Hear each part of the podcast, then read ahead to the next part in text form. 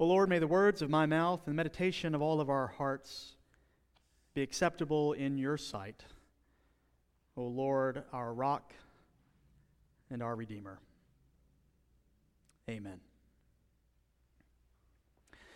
Last week, we began the sermon series on the theme of lost. What does it mean that we people sometimes get lost? And also, what does it mean that we have a God who seeks after us in spite of us getting lost? And so we started with the most famous of the lost stories the story of the prodigal son, the story that I called the lost child. And we saw how the son is lost but returns home. The father throws a party. The older brother is resentful, gets furious, and ends up lost as well.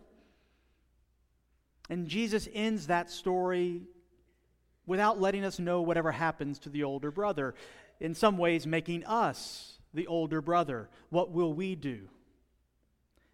But then again, that's just a parable, just a story, just a fable. A nice thing Jesus tells us to try to get at some sort of truth. But, Jesus, what will happen if you are betrayed? Jesus, what will happen if someone turns on you and gets lost? Will you, Jesus, be as forgiving as in your story? What will Jesus do? And in the 22nd chapter of Luke, without warning, we get a shocking secret that Judas, one of his 12 disciples, has decided to betray Jesus. He goes in secret to the chief priest and the temple police and offers him a trade. I'll tell you when and where Jesus will be, and I'll give him up to you. And in exchange, they give him money. So, how could Judas do this? How could he betray this man of peace, this Messiah, this Son of God, whom he has spent the last three years of his life following around in the desert? How could Judas do this? Now, there are two easy answers. The first one is that Judas has a particular vision for Jesus' ministry. Judas, we believe, is a member of a political party called the Zealots. The Zealots wanted Rome gone.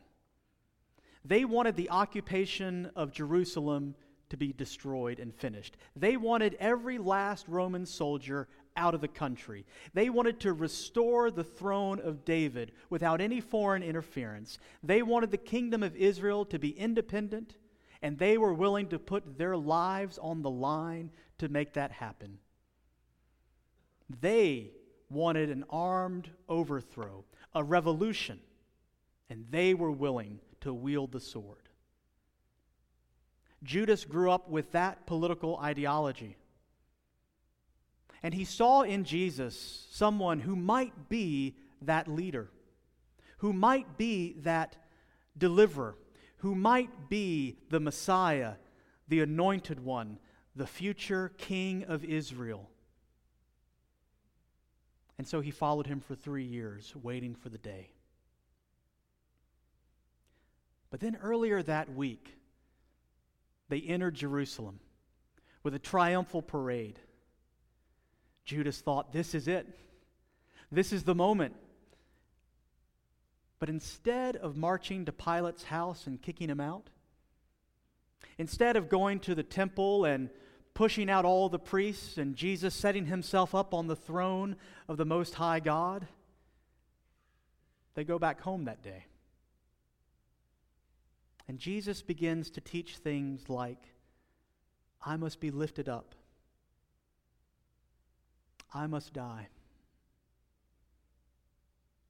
I will be betrayed.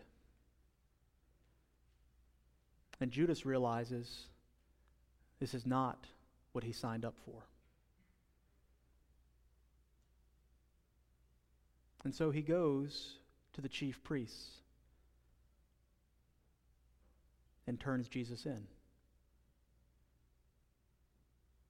It seems that Judas was too in love with his political belief and more in love with his vision of how this world should work than he was in Jesus. And so he gets lost.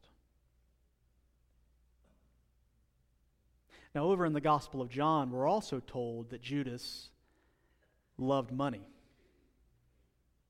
In fact, we're told that he volunteered to be the treasurer of the disciples.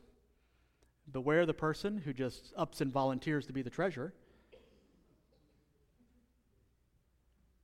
Because we're told that Judas, in keeping the common purse, would often take money from it. And perhaps after he realized he wasted three years, perhaps after he realized Jesus was the wrong candidate, perhaps after he realized he had lost not only his reputation, but his earned income for these past three years, he tries to figure out what can I get for my lost time? 30 pieces of silver. That ought to do it. Judas loves money more than he does Jesus. And he finds himself lost. Now, I have a secret to tell you. Don't tell anybody else. I think Judas sometimes gets a bad rap. And this is why. He's not the only lost disciple in chapter 22. Sure, he starts the chapter off horribly, but he is not the only disciple who gets lost in chapter 22. You see, following Judas's meeting, he tells them, uh, Tonight we have a big dinner, and after the dinner, we're going to go to the garden, and there at the garden, you're going to arrest him. And so later in that same chapter, we're at the dinner that night.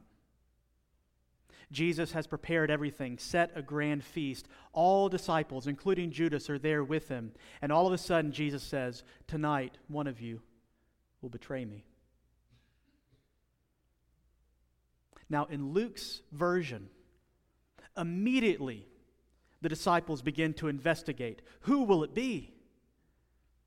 And their investigation lasts exactly one verse. And then immediately devolves into a debate about who among them is the greatest. Can you imagine that? Jesus has just announced that this is his last night as a free man, that one of them will betray him, and all they can seem to argue about is okay, okay, but which one of us is going to be, you know, in charge?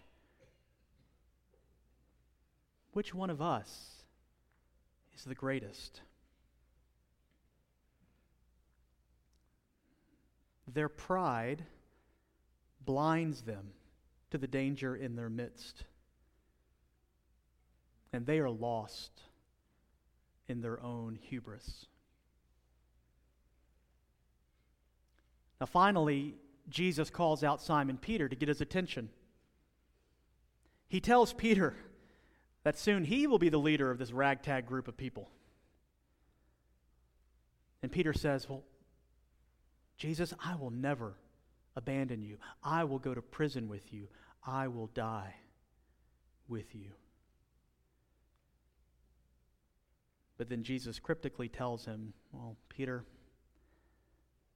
before this night is over, you will deny me three times.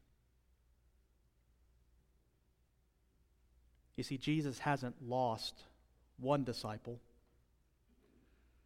he's lost 12. One to the love of politics and money, 10 to the love of themselves and one more to the fear of being faithful when it really matters. So the question still remains What will Jesus do when someone close to him, someone real, someone living, turns on him, who gets lost? and wanders away. what will Jesus do?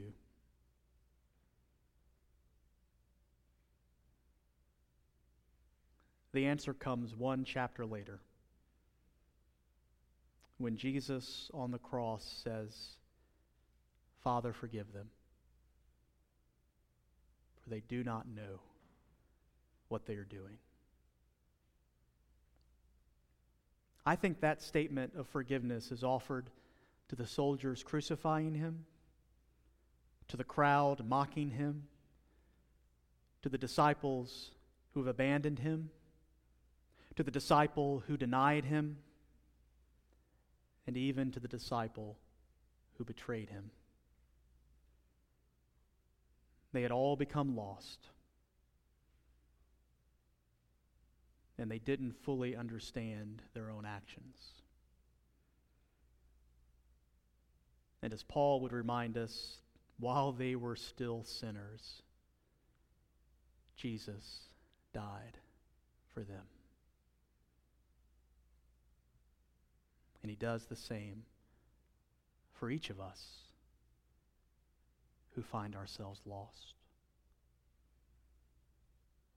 And even those of us who are simply prone to wander, Lord, I feel it. Prone to leave the God I love. Of course, in the end, Peter and ten other disciples return to see Jesus risen and alive again. Only one disciple doesn't return. Elsewhere in the Gospels, we read that Judas's shame and guilt leads to his own self destruction. But I wonder if he had returned, would Jesus have welcomed him back? I hope so. For my own account, I hope so. Because the good news is that no matter what we have done, where we have gone, how long we have stayed lost, no matter what we did to get lost in the first place, Jesus is always ready to forgive, always ready to welcome us home. Always ready to seal our hearts for thy courts above. Let us pray. Eternal God, so often we wander far from home. So often we put our faith and our trust in our own desires, our own ideology, our own perspective, our own resources, our own strength. And so often, Lord, before we know it, we look up and have no idea where we are or how we got there or how to get back home. Lord, we sometimes look upon our past mistakes and have convinced ourselves that we're unforgivable, unlovable, that you would not even dare to look at us, let alone welcome us. Lord, we sometimes believe that that the good news is too good to be true. And so we stay lost. And so, Lord, help us. Speak to us. Remind us. Call to us. That if those who could debate their greatness the night before your son died, that if the one who denied you, even the one who betrayed you, if you could forgive them, help us to accept that forgiveness for ourselves that we might be freed from the ways that keep us lost and free to walk in your light eternal. This we pray, uniting our voices together with the prayer you taught us to say Our Father, who art in heaven, hallowed be thy name. Thy kingdom come, thy will be done, on earth as it is in heaven. And give us this day our daily bread, and forgive us our trespasses, as we forgive those who trespass against us. And lead us not into temptation, but deliver us from evil. For thine is the kingdom, and the power, and the glory forever. Amen.